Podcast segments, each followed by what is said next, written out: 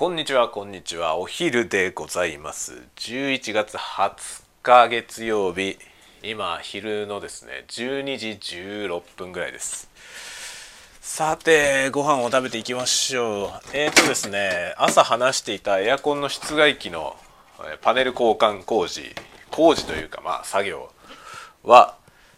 滞りなく終了いたしました。12時過ぎに来られて、本当に10分ぐらいで作業完了しました。簡単に、もともとねボルト止めで止まってるだけのもんなんで、パカッと外してパカッとつけるという、本当に簡単に終わりました。というわけで、普通に予定通りお昼ご飯を食べようと思います。よし、これね、今作業中エアコンの電源を抜いておいたので、エアコンの電源を改めて差します。で、今日はお昼をですね、また作って食べながら喋っていこうと思います。今日はね、ノートの話をしようと思う。ノートはノート .com のノートですね。ご存知でしょうか、皆さん、ノート。ノート .com というサイトがあって、なんて言えばいいの、ブログサイトみたいなもんですかね。文章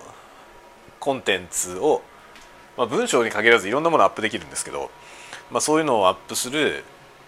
一種の SNS かなって感じですね。で、ノートは結構、僕はノートを愛用していて、いろいろ、今ネット上で交流のある人は主にノートで知り合った人が多いんですけど、そのぐらい結構ね、積極的に使っているんですよね。で、そのノートでですね、ここ数日、一昨日ぐらいか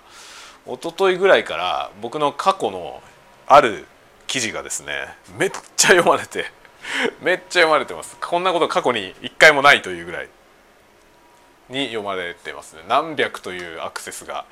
今あって、何百ぐらいでも、僕はね、僕のノートって本当に全然読まれてないんで、その何百アクセスぐらいでも記録的な感じなんですけど、そのね、一昨日ぐらいにある方がですね、紹介してくれたんですよね。 X で紹介してくれまして、で X の方でそれを紹介してもらった途端にものすごいアクセスが増えて、その方がだから結構影響力のある方だったんですね。で、その人のツイートにもうめっちゃ今いいねがつきまくっていて、でそこから多分流れてきて読んでくださってる方がいっぱいいるのかなと思います。僕も今朝自分で X の方にね、これが読んでもらえてるよっていうのを書きましたんで、興味ある人はぜひ僕の X から辿ってほしいんですけど、ビーズっているじゃない、ロックバンドのビーズね。ビーズの功績は、そのハードロックをラーメン化したことだっていうそういう文章、タイトルから分かるようにたわごとなんですけど、でたわごとっていうタグがついてますたわごとっていうタグがついてるんだけど、たわごとなんだよね。で、僕はノートでもずっとたわごとを言い続けていて、でこのね音声コンテンツもたわごとを言い続けていて、たわごとの人なんですけど、そのたわごとのノートがですね、めちゃめちゃ読まれていて、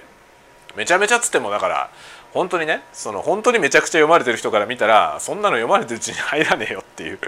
話だけど、僕の中では結構読まれてるんですよ、今ね、そのビーズのやつが。というわけで、興味ある人はぜひ読んでみてください。ふざけた話です。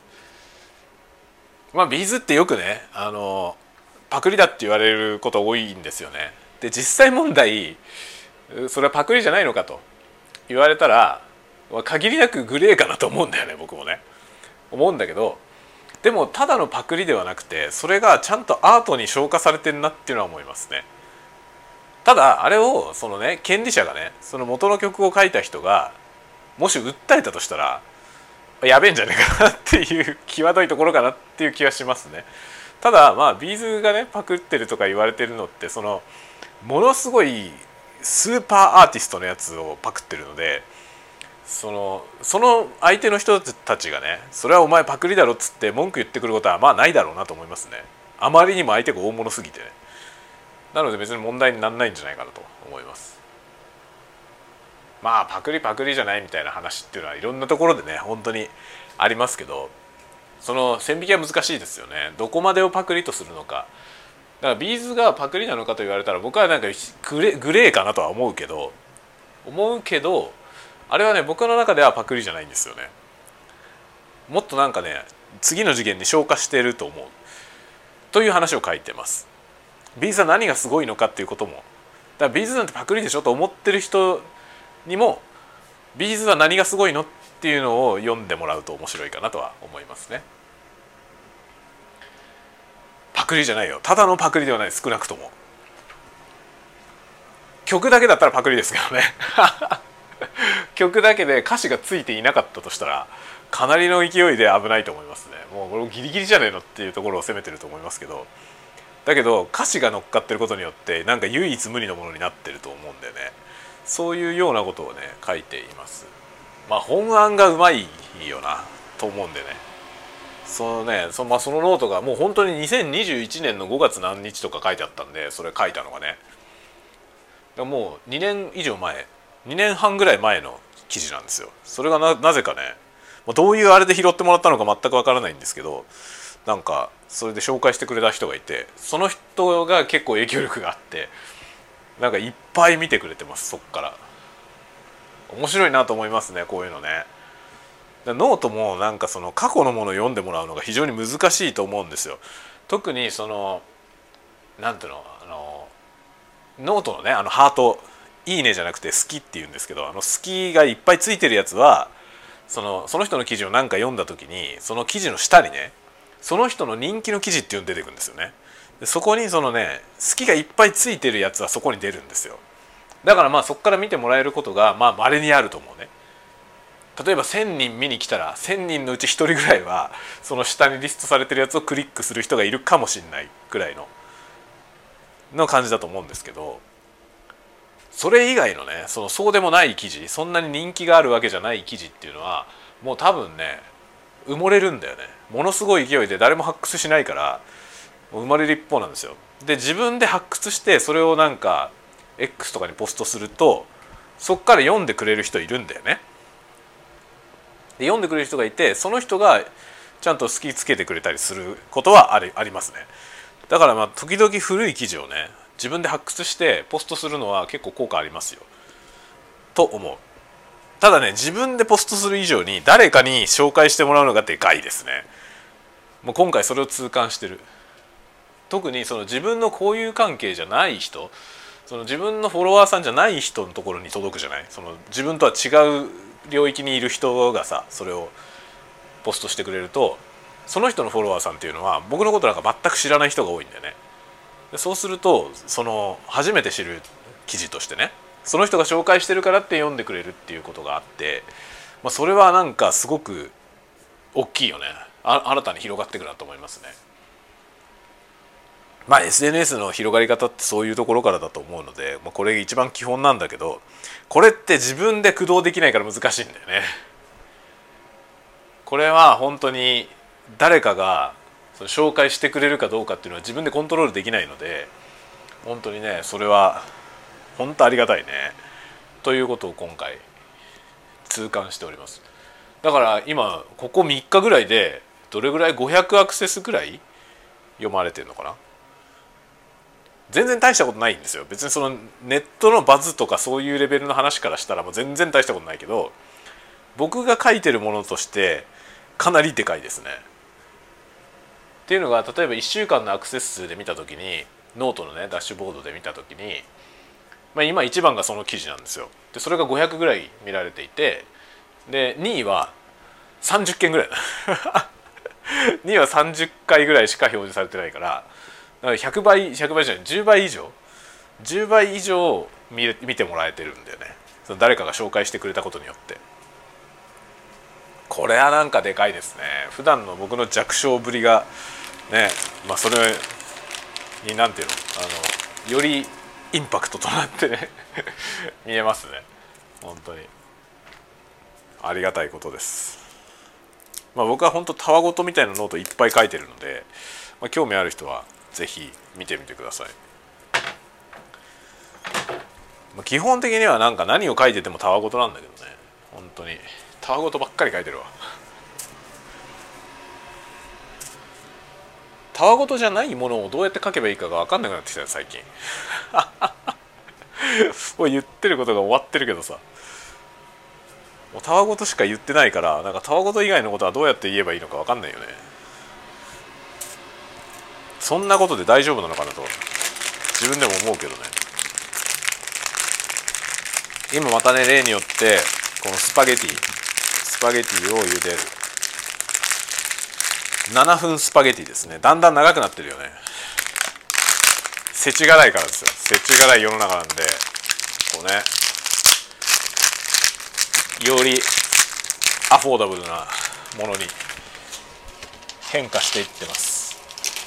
最初は3分のパスタを作って食べてたんだけどね。このシリーズをずっと聞いてくださってる方は覚えてるかもしれませんけど、最初3分パスタ、3分で茹で上がるパスタを買ってきてそれを食べてましたけど、それが5分のやつになり、今7分のやつになりました。なぜならね、この時間が長い、茹で時間が長いパスタの方が安いんですよ。3分のやつは高いんだよね。いや本当にこういうものをさこういうものをケチらなくていいようになりたいよね。本当にそういう世の中になってほしいなと常々思いますね。お昼ご飯ってさ、やっぱりこう削りがちでしょ。そんなことないですか？例えば会社に出てる時さ、お昼外に食べに行ったりとかね、あとコンビニで買ってきて食べたりとかしますけど、そういう時になるべく安いところにするとか、なるべく安いものを選択するとかありませんか？僕割とあるんだよね。あるんだけど、それをするたびにね、なんか嫌だなと思うのよ。嫌だなと思う。なんか値段を気にせずにお昼ご飯を食べたいよね。値段を気にせずに行ったってそんな法外に高いもの食べるわけじゃないからさ、なんかせめてね、本当コンビニの弁当を、例えばさ、コンビニの弁当を食べるんだったら、そのコンビニの弁当の中で値段でなんかこの高いやつはやめとこうみたいなのはないようにしたいよね。と思うんだけどどうですか？僕だけそんなこと思うの？なんか自分でね、ほんとね、嫌な気分になるのよ。コンビニでね、例えばコンビニのお弁当食べようと思った時にコンビニのお弁当買おうと思って行くじゃない。でその時にさ、お弁当コーナーを見渡してね、でこう無意識にさ、無意識にというか、まあ意識してるけど、こうなんていうの、例えば600円超えてるやつはもう最初から除外みたいな。そうさ、別になんか600円以上のやつはやめようって思ってるわけじゃないんだけど、その自分がもうその眼中にないというかさ、選択肢に入れてないんだよ自然に。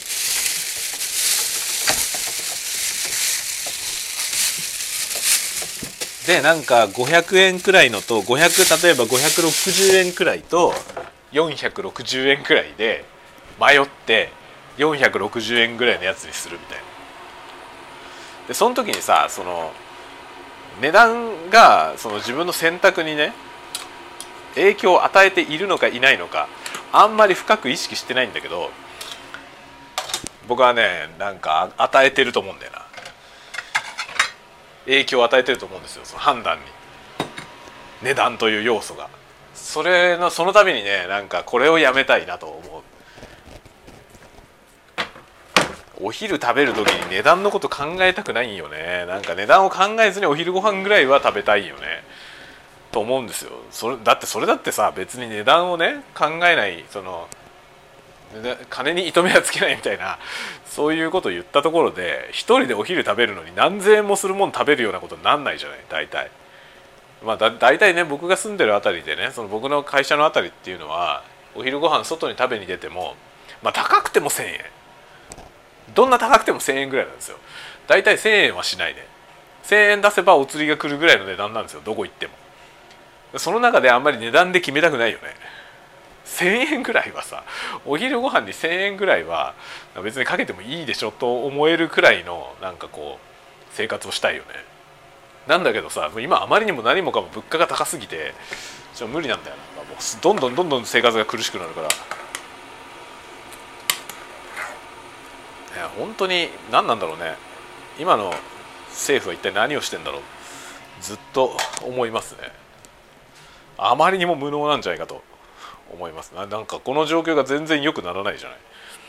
いろいろなんかこうね、良くないと言われていて、良くないと言われているのに何も改善されなくて、どんどん生活は苦しくなっている気がするんだけど、どうでしょう。全然影響を受けてないよっていう人ももしかしたらいるかもしれないけど、でもこの状況で影響を受けない人ってどういう人なんだろう。それはもともとすごい莫大な収入があって、収入のごく一部しか生活に使ってないんであればね、大して気にならないってことはあるかもしれないけど、でも多分今さ、物価が上がってることは多分もう全員共通でこの状況でしょ。物価が上がってない人っていないよね物価が上がってるわけだから、この国で暮らしている以上はさ、みんな多分感じてると思うんですよね。日常の買い物するものがさ、要するに衣食住に関係あるもんですよ。生活のために必要な、生きていくために必要なものの値段が上がってるでしょ。それは上がってるよね、みんなね。だけどそれの上昇に合わせて給料も上がりましたっていう人って少ないような気がするんだけど、どうなんだろう。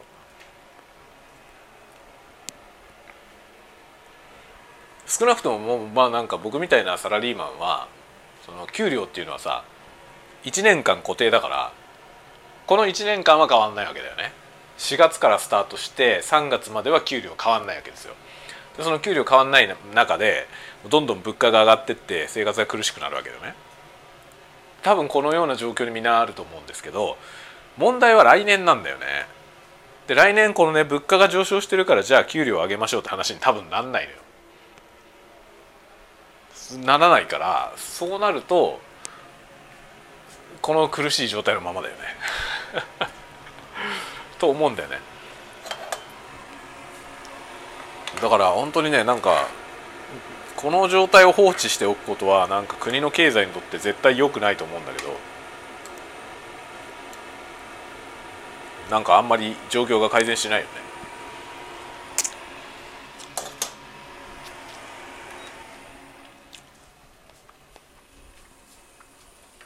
よし、これぐらいでいいや。スパゲティ茹で上がりました。7分茹でのやつをね、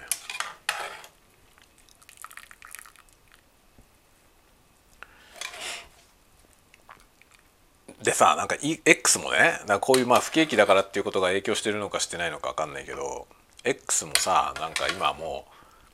ういわゆるPV って言い方はちょっと違うな。ページじゃないからね、あれ、PV はページビューだからさ、ページじゃないんで PV じゃないけど、要は閲覧数に応じて報酬がもらえるという仕組みを導入したじゃない、X がね。で青チェックがついてる人たちはそのユーザーなわけですよね。報酬が得られる状態にある人たちなんだけど、あれをやってからというものさ、なんか本当にハイエナのようななんていうの、ビュー数さえ稼げば何でもいいという人たちがむちゃくちゃ増えたと思うんでね。それによってなんかX という SNS のね、価値が暴落したと思うんですよ。本当なんかクソみたいなことになってるじゃん今。本当にさ、なんかとにかく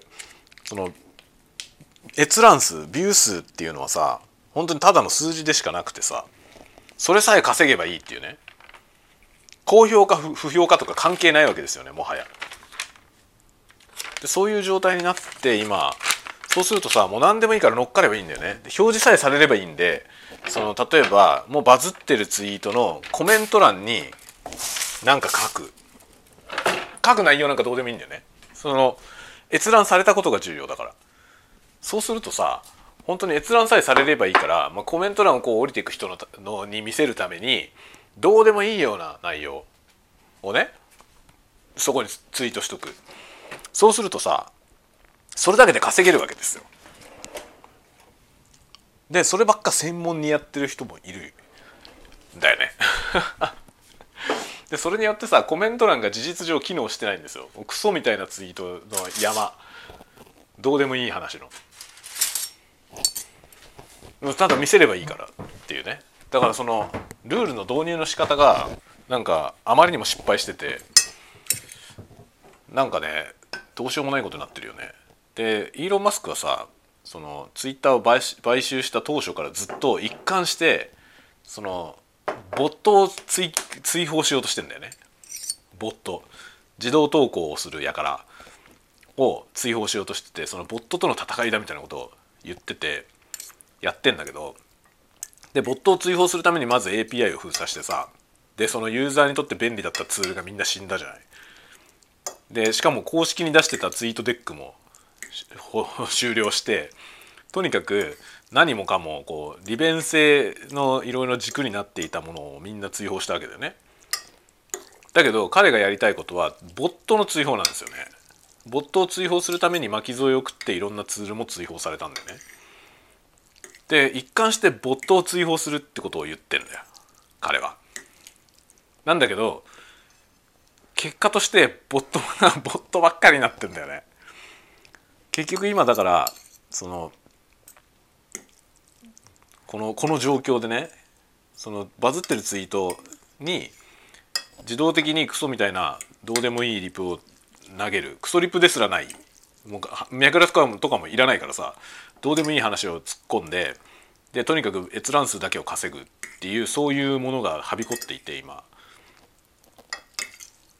だからなんだろうね、イーロン・マスクという人はねこうやると言っていたそのこういう目的でやると言っていたその目的に対してそのなんていうの講じた策が全部裏目に出てる気がするんだよね。それで結局のところ彼が一番遠ざけようとしていたものがはびこっている気がするんだけど、今のこの状況を彼はどう思っているのかちょっと疑問なんだけど、僕はですねもうすでに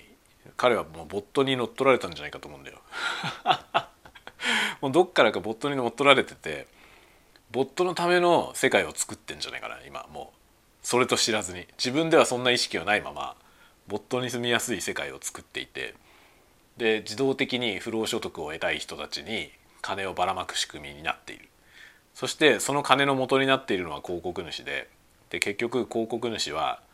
そんな状態のところに広告出しても意味がないから出さなくなるよね。でこの経済圏が死んで終わるという今そういうフェーズなんじゃないかな。このね今死にかけてるフェーズだと思いますよ本当にねなんか裏目に出てる気がするんだ。ボットを追放するんじゃなかったのかよっていうね。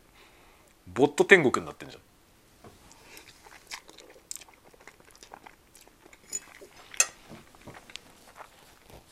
ん。だから本当ね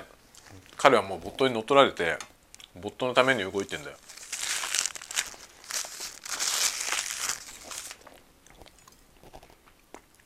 怖いよな。でもさそういうことってこれからありそうじゃない本当に。自分はさ自分の自由意志で動いてるつもりなのよ。なんだけど何らかのものに操作されてて、こういう話ってさ結構真面目に研究されてるんですよね。自由意志の問題。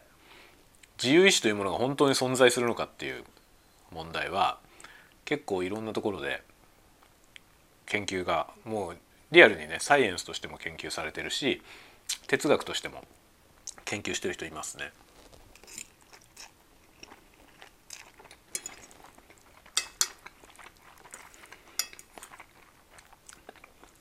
だから自分で自分の道を選択しているつもりなんだけどもうそこはコントロールされている、まあ、されてるよねもはや。この レコメンド天国でさその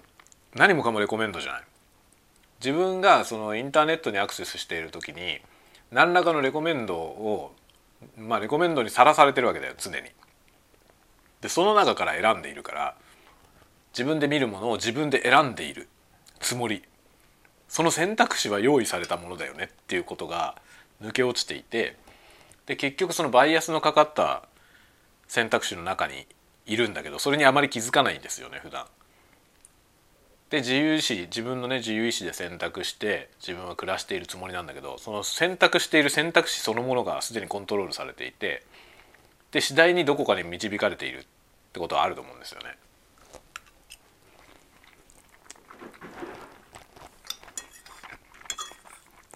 それが今の僕のね一番大きな問題意識ですね。もうすでに僕らはどこかに連れて行かれてると思うんだよ。もう始まってると思うんですよね、その移動が。どっかに向かってもう手繰り寄せられてるけど、その手繰り寄せてる先に石体のようなものがいないんですよ。結局何らかの意図を持ってそこに手繰り寄せようとしてる何かがいるわけじゃなくて、何もない中に流れだけが生まれてんだよね。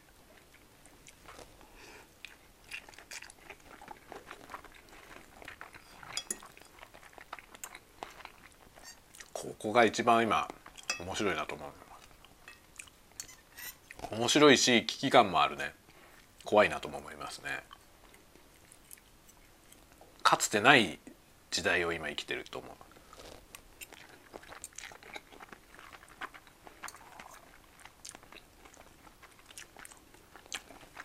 なんかほんとさ、すげえでかい主語になるんだけどさすげえでかい主語なんだけど、今ってこのね今2020年代ね、人類にとってねでかいでしょ主語主語でかいでしょ。人類にとって多分今までの歴史の中で一度も体験したことのない巨大な転換点なんじゃないかって気がするんだよね。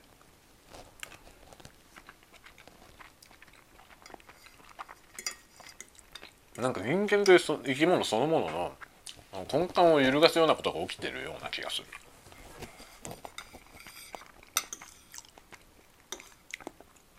まあ、今年あたり本当に何気なくいろんなことが発表されていて、いろんな論文が発表されていて、いろんな研究がされていて、その研究の成果が世に出てきていろんなことが起きてますけど、後で振り返った時に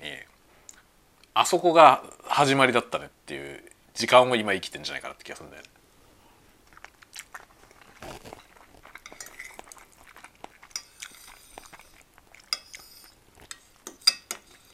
この間こんな時代に SF は何を書けばいいんだろうって話をしましたけど、まさにそう思うね。 SF の作品みたいなことが現実に起きてんだよね。この今この時代にどんな SF 書けばいいのか、フィクションとして。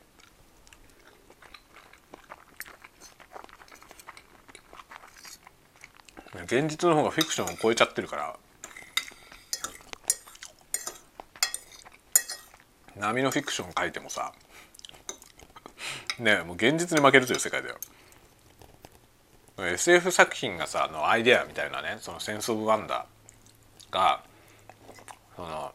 何か他のものに負けるとしたら、他の SF 作品に負けるんじゃない普通は。だからなんかすごい斬新な発想を思いついて作品を作っても、もっと斬新なものを出すやつがいて、それに負けるってことはあるじゃん。だけど今の世の中は現実に負けちゃうんだよ下手なサイエンスフィクション書いたら現実に負けちゃって、結局その現実をどの程度ちゃんと把握できてるかってことが SF 作家には問われていると思うね。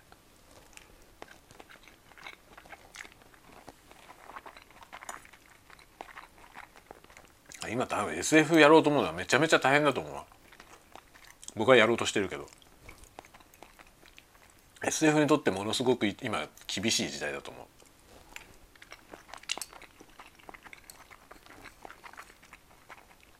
この間生成系 AI、 画像を生成する AI あるじゃん、絵描いてくれるやつ、まあ、ステーブルディフュージョンみたいなやつね。あの分野の研究者の人と話した時にその人はもうなんかストレスで毎日死にそうになるって言ってた。自分たちが一生懸命研究してる論文あるじゃない、で研究して書いてる論文があって、それを発表する前にもっと進んだものが他から出ちゃって自分たちのやってることが全部闇に消えるというね。でそういうことがもう本当に日常的に起こっていて、なんかもう本当ねストレスがひどいって言ってた。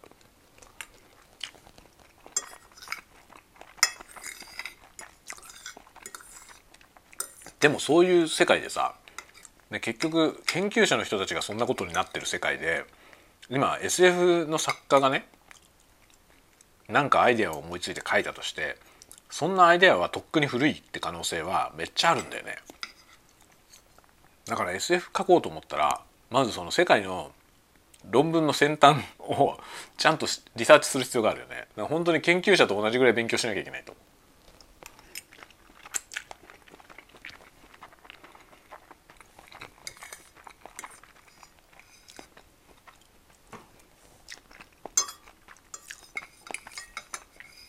少なくとも今どんなものが研究されているのか、それは知らないといけないと思うね。でそれがもたらすその未来を予測する、どういうことになるのかでさ、その SF が提示すべきものってもう一個先の世界なんだよね。今研究されている技術、最先端の技術がもたらす、もうそれが当たり前のものになった世界はどういう世界なのかっていうのを想像して、その世界の後に来る世界、もう一個先の世界で何が起こるのか、そこになんかこうメッセージを込めるみたいなさ、まあ、SF ってそういう感じのものだと思うんですよね。だからめっちゃ大変だよね今 SF やんの。もう本当思う。なんか何書いててもなんかを思いついたところでね、それ書いてる間に書き上がるまでに現実の方がそれを超えてくるんだよね。だからそんなものはもう現実にあるよっていうさそういう感じになっちゃう。だから SF はもう本当にファンタジーみたいなさ、スペースオペラみたいなことをやるならまあいけるけど、リアルに SF やるのはめっちゃ難しいと思うね今。だからスペースオペラはさ、なんか SF ではないじゃない。例えばスターウォーズって SF じゃないんですよね。あれおとぎ話だよね。でああいう世界だったらいいんですよ。あれはさ、その時代に追い越されたりしないからファンタジーなんで。僕の中ではスターウォーズっていうのは指輪物語とかと似たようなカテゴリーのものなんだよね。 SF ではないんですよねあれは。今本当に SF が難しい時代だよね。本当に思う。 SF 何やっても現実の方がもっとずっと先を行っちゃうんだよ。で今その本当生成 AI みたいなことのね、その分野を僕はまあ別に自分は研究者じゃないからちょっと見てるだけだけどね、傍から見ているだけでも本当に2週間なんだよ。2週間で新しいものが出てくるの。早すぎんだよねスピードが。だから生成系 AI みたいなものが初めて登場した時の驚きからまだそんなに時間経ってないけど、もうなんかね最初のものからは想像もできないような領域を今漂ってるわけよやつらは本当にね。これからどうなっていくんだろうっていうね。でその X でイーロン・マスクがいろんなことをしているあれに伴って、その生成 AI がさテキストの領域にも入ってきていて、で今テキストの領域の方が、まあ、生成するのが簡単なんで画像にとかに比べるとね、より簡単なんですよ。より人間っぽいものを出せるわけですよねテキストだったら。そしたらもうね、まあ何らかの SNS なりそのサークルコミュニティというかさ、ある特定のエリア、インターネットのねある特定のエリアに大量のテキストが投稿されているんだけど、果たして人間はどれくらいいるのかっていう時代になってくると思うね。いつの間にか全部 AI 同士でさSNS でこうやいのってやり合っているのは全部 AI だったみたいな。だからこのアイデアももう古いんだよね。このアイデアの SF もう今やっても古いんですよ。もう現実味を帯びすぎてて、そんなものはもう誰でも想像するからね。なんかその SF のアイデアとしてはもはやもうとっくに古くて、もっと違うもんだよね。それこそだから SNS とかがまあその機能しない状態、機能しないというか機能はしてるけどもう閉じたループになって、まあ、いわゆるだからその命を失った状態ですよね。エントロピー的に安定した状態になってしまったその先の未来だよね。そのフィールドをこう想像しなきゃいけないと思いますね。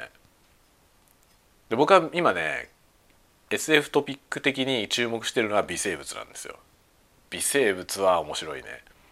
で微生物の領域ってなんか突き詰めると本当になんか人間の今までこう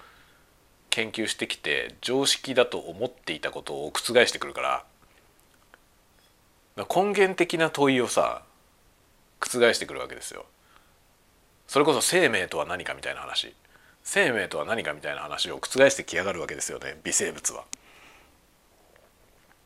ここが面白くて今ほんとねその領域の話はいろいろ本を読んだりとかねしてますね。めっちゃ面白いよ。で本当にね生命の定義が書き換わると思うね。でこれはさその生命の定義が書き換わるっていうのは AI が進化したことによって何を生命とするのかっていうところが難しくなるっていうのはまあ今までの SF でも描かれていたものだし別に新しいアイデアじゃないんですよね。だけど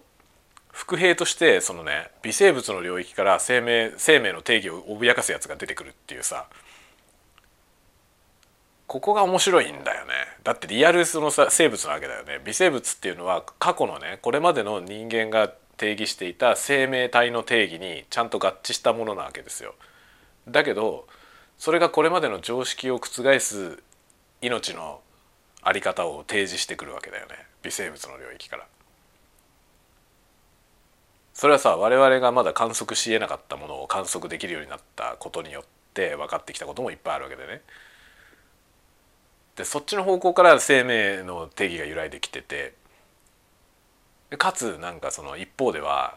まあ、チューリング完全みたいな話がもうチューリング完全なんで完全にクリアした AI なんていっぱいいるじゃない。そうなってきた時にもう人間とは何かみたいな話その人間とは何かみたいな話にこうスパッと答えられなくなってきている。で人間の定義をどうするかによりますけど、まあ、有機物で構成されてなければならないというそういう条件を課すかどうかだけど、概念としてはねもう AI って生命だと思うんですよね。生命体になりつつあるというかもうなってるような気もするし、あとはあれでそのエントロピーが増大しない状態を維持し続けられるようになれば生命体ですよね。だけどそれは多分自律的にそういうことをするような機会は作れると思うんだよね。そうするともはや生き物だよね。だからその生き物っていうもの自体がもう完全に揺らいだ世界みたいなさ、そういうことがもうとても僕の中ではね今一番興味がありますね。生命とは何か、生命とは何かみたいな話ってシュレディンガー有名なさシュレディンガー量子論で有名な人ですけどシュレディンガーの本、シュレディンガーの書いた本をね今読んでるけど面白いよね。とっても面白いですね。でもシュレディンガーという人はそのちょっと古い時代の人だから彼の言っていることは今の最先端ではないんだけど、だけどすごく問いかけがやっぱりうまくてさ、あの人はあの人は知り合いじゃないけど知り合いじゃないしめちゃめちゃ生意気なんだけどさ、僕なんかがシュレディンガーをあの人呼ばわりするのはあれなんだけど、だけど彼のようなその彼はね本当に問題提起がうまいんですよね。でそれはさまあ彼に限らずもう学者の人たちっていうのはさ問題提起が本当うまいですよね。そこに刺激を受けますね僕の場合。僕は本当さ学問をちゃんとやってないんだよ。前にも話したかもしれませんけど僕は学歴的に高卒なのでその大学に行ってないんですよね。で高校までと大学ってさ勉強の仕方が全く違うじゃない。でその大学での勉強ってことを通り抜けてない人っていうのは、もう僕自分のことですけど、巨大なハンデがあるんだよね。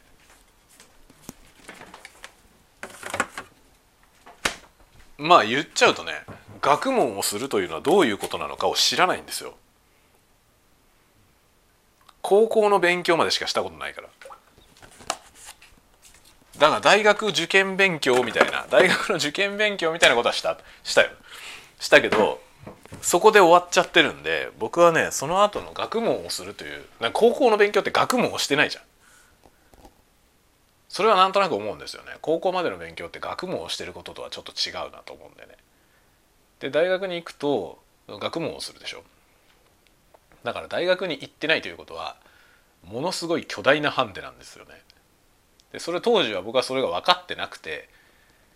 大学なんか行かなくても別にねやっていけると、まあやってはいけんだよ、実際の問題僕は死なずに生きてるからねやっていけてるけど、だけどそういう問題じゃないんですよね。その大学に行かないと学べないことってものすごい巨大で、それはもうね一生ついて回るんだよね。一生ついて回ってるなと思います自分で。だから学歴社会がどうたらとかそういう話じゃないんですよ。そういうなんか上辺の文字面の話じゃないのよね。履歴書的な話。だから履歴書的な話で学歴社会の良し悪しみたいな話もあるし、その学歴はあまり重視されなくなってきたみたいな事実も実際問題あるんだよね。それは実際あると思うけど、だから大学に行かなくても大丈夫ですよとは全く思いません。本当に全く思いませんね。僕は大学に行けばよかったとずっと思ってる。どっかのタイミングで行けばよかったんだよね。もうだから今は本当に子供がいるから、子供が育ち上がるまでは行けないですよ大学には。だから結局分かんないままになりそうですね。子供を育て上げた後に大学に行くかっていう話になってくるんで、そこで行ければ僕は大学での学びっていうことを学んだ上で死ぬことができるけど、まあ、死ぬまでにそれを体験することができるけどね、このまま行くと体験しないまま死ぬことになりそうだなと思っている。だからこれをもし聞いてる人で若い人、高校生以下の若い人いたら、大学に行くという選択肢は真面目に考えた方がいいと思う。後で取り返すのはめちゃくちゃ大変です、これは。だから行けるなら行った方がいいと思う。もちろんいろんな事情で行ける人の方が少ないというかね、その行けないという事情によって行けない人多いと思いますけど、なんとか画策して行けるもんだったら行った方がいいと思うね。そこに行かないと、学べないことがめちゃめちゃいっぱいありますよ。これはなんか行けなかったから思う。僕は行けなかったからというか、僕は行かなかったんだよ。自分の意思で行かなかったんです、僕は。バカだったからねバカだったからね、本当に。まあ、僕はバカで、そのずっとバカみたいなことばっかりしてきたんだよね人生。まあもう今振り返ってね、しょうもねえなと思うようなことばっかりやってきた。それがもうもはやね僕の経験値なんですけど、だけど一番の愚行僕の振り返ってね、我が身を振り返って一番の愚行は大学に行かなかったことです。これはねもう断言できる。それが一番の失敗。僕の人生のなんか、人生にもし失敗したところがあるとしたらそれだね。そこが一番の失敗だったと思います。後で取り返せないこと一つだけ、唯一。他のことはどうにかなるよ大体。まあ、その代わりに得た経験というものは確かにあるんですよ。僕は大学に行かなかったことによって、まあ、全然違う領域の人たちと触れ合うことができて、そういう人たちの世界っていうのは大学に行ってたら見なかったろうなっていうのはある。それが僕の経験値として今強さになってる部分は間違いなくあるんですよ。あるけど学問をしたことがないというデメリットの方がでかすぎて本当にね、これは本当に思うね。僕は本当学問をすればよかったなと思う。何でもいいからね、何でもいいから勉強をね、大学で何かを学ぶってことをしておけばよかったなと思いますね。そうしないと浅いよ本当に人間が。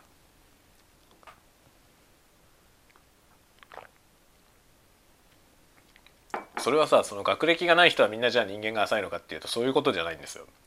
そういうことではないけど、学っていう意味では浅いよね。それはもうしょうがないと思いますね。どんな人であっても。もちろん聡明な人もいるし、ね、聡明っていうのはさ、またその学とは違うから。学があるなしとは違いますからね。頭のいい人っていうのは学びがなくてもね、学問がない人でも頭のいい人はいる。頭のいい人はいるし、そのまあ人間的に優れた人もいっぱいいます。いっぱいいるんだけど、全体的にやっぱりその学問をしたことがない人っていうのはその部分が一段薄い。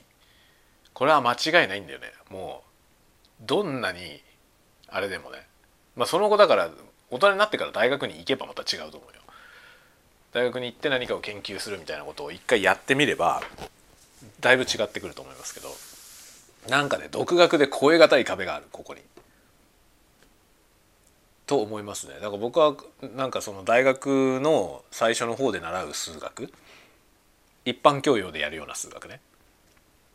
高校の数学の次のやつですね。そこのところは自分で独学したんですよ。独学したし、その後もなんかいろんなこと学んではいるけど、で研究者の書いたものとかを読むことによって大学での物事の研究というのはどういうものなのかを垣間見ようとしている。でそれをね、聞きかじりでだいたいこんな感じだろうなということを想像しながら、まあ、自らのその学びを変えていって、まあ、どうやって学んでいけばいいのかってことをね、そういうのを参考にしてこうやってはいるけど、ままごとみたいなもんなんですよ。その実際を分かってないまま上辺をなぞっているだけなんだよね。それを自分で感じるんですよ、とても。だから、まあ、自分がこういうこと、ものを考えて、でそれをこう文章を書いたりとか人と話したりとかすることがあるじゃない。そういうことをしていて浅いなと思うのよね、自分で。浅いなと思うし、薄いなと思う。中身がねえなと思うんですよね。だそれがね、本当になんかね、まあ一番なんか重荷になっている部分ですね。それはもう変えられないんだよ。超えられないし、本当に。まあ学歴社会じゃなくなったっていうとはいえね、やっぱりね、学歴で分かることってあるんだよ。少なくとも大学に行ってるか行ってないかっていうのはでかいね。そのどこの大学に行ったのかとか、まあ、どこの学部にいたのかみたいなことはね、もうまあそれももちろん差としてはあるけどそもそも行ってない人との差の方がでかいですね。だからまあ学歴で判断しないみたいな、学歴欠かせないところとかもあるけどね、最近会社でねあるけど、学歴を欠かせないことによって結局じゃあどうやってその人間を判断するのか、まあ、面接して判断するわけですけど、その面接した時にね、分かると思うね。ちゃんと学問をしてきた人とそうじゃない人っていうのは話せば分かると思いますね。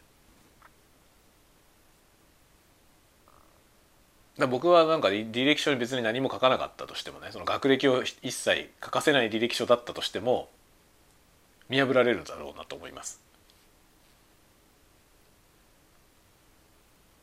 ちゃんとなんかどっかで何かを研究してきて、例えば博士号の人を持ってるとかね、さあ博士号を持ってる人とかと話せばバレてるだろうなと思う。僕が無学であることはバレてるだろうなと思いますね。だから何をやっても突き焼き場なんだよね、結局のところ。独学でいろんなことはできるんだけど、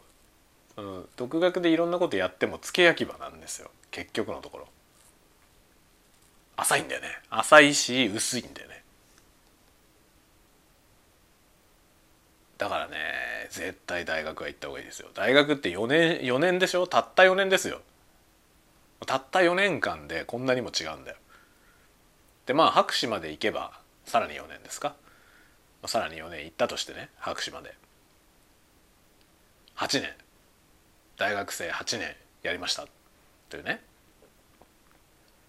まあ、18から26まで、まあ、僕今46歳で18から26っていう部分なんてもう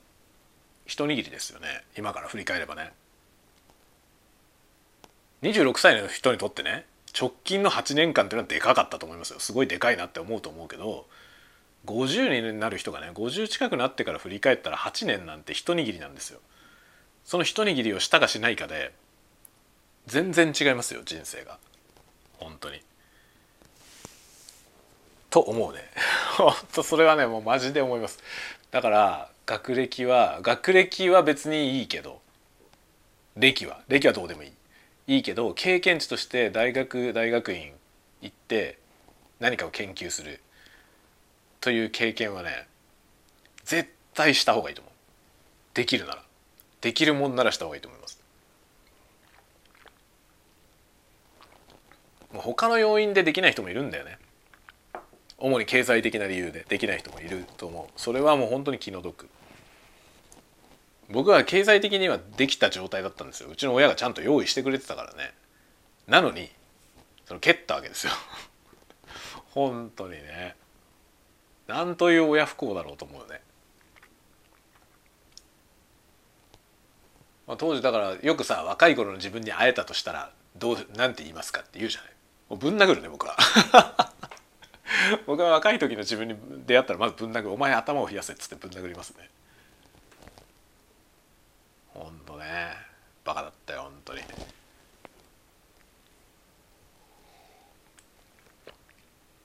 だからこんなね、たわごとばっかり言ってる大人になっちゃうんですよ。そんなことをしてたから。ほんとにね。という感じでね、もう今日何の話をしてんのこれ。意味が分かりませんけどね。なんでこんな話になったのか全く分かりませんけど、まあビーズのノートが読まれてるよっていうビーズのノートがすげえ読まれてて嬉しいなって話をしてたんだけど、そっから SF の話になり、 SF を考えてるうちに学歴の話になりました。これだからたわごとは面白いですね。はい、というわけでまあこのような問題意識をいろいろ抱えつつですね、また次なる何かを考えていきたいなと思います。なんか外は嵐なんだけど、めっちゃ風吹いてるし雨降ってる。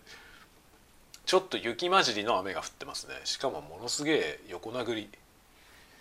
さあ子供たちはどうなるんでしょうか。子供が帰ってくるときこんな天気だったら気の毒。まあそんなようなことでね。というわけでまたどういうわけか朝も言った気がするけど、というわけでつい言っちゃうんだけど、どういうわけなんだか自分でも分かんないんだけどね。まあそんなような感じに今年じゃない今日の午後もまた仕事をしつつ、仕事はねまた厄介なめんどくせえやつが舞い込んでいるので、それをちょっと原因不明のね事態、しかも再現性が 100% じゃない事態をなんとかしなきゃいけないんで、まあややこしいです。とても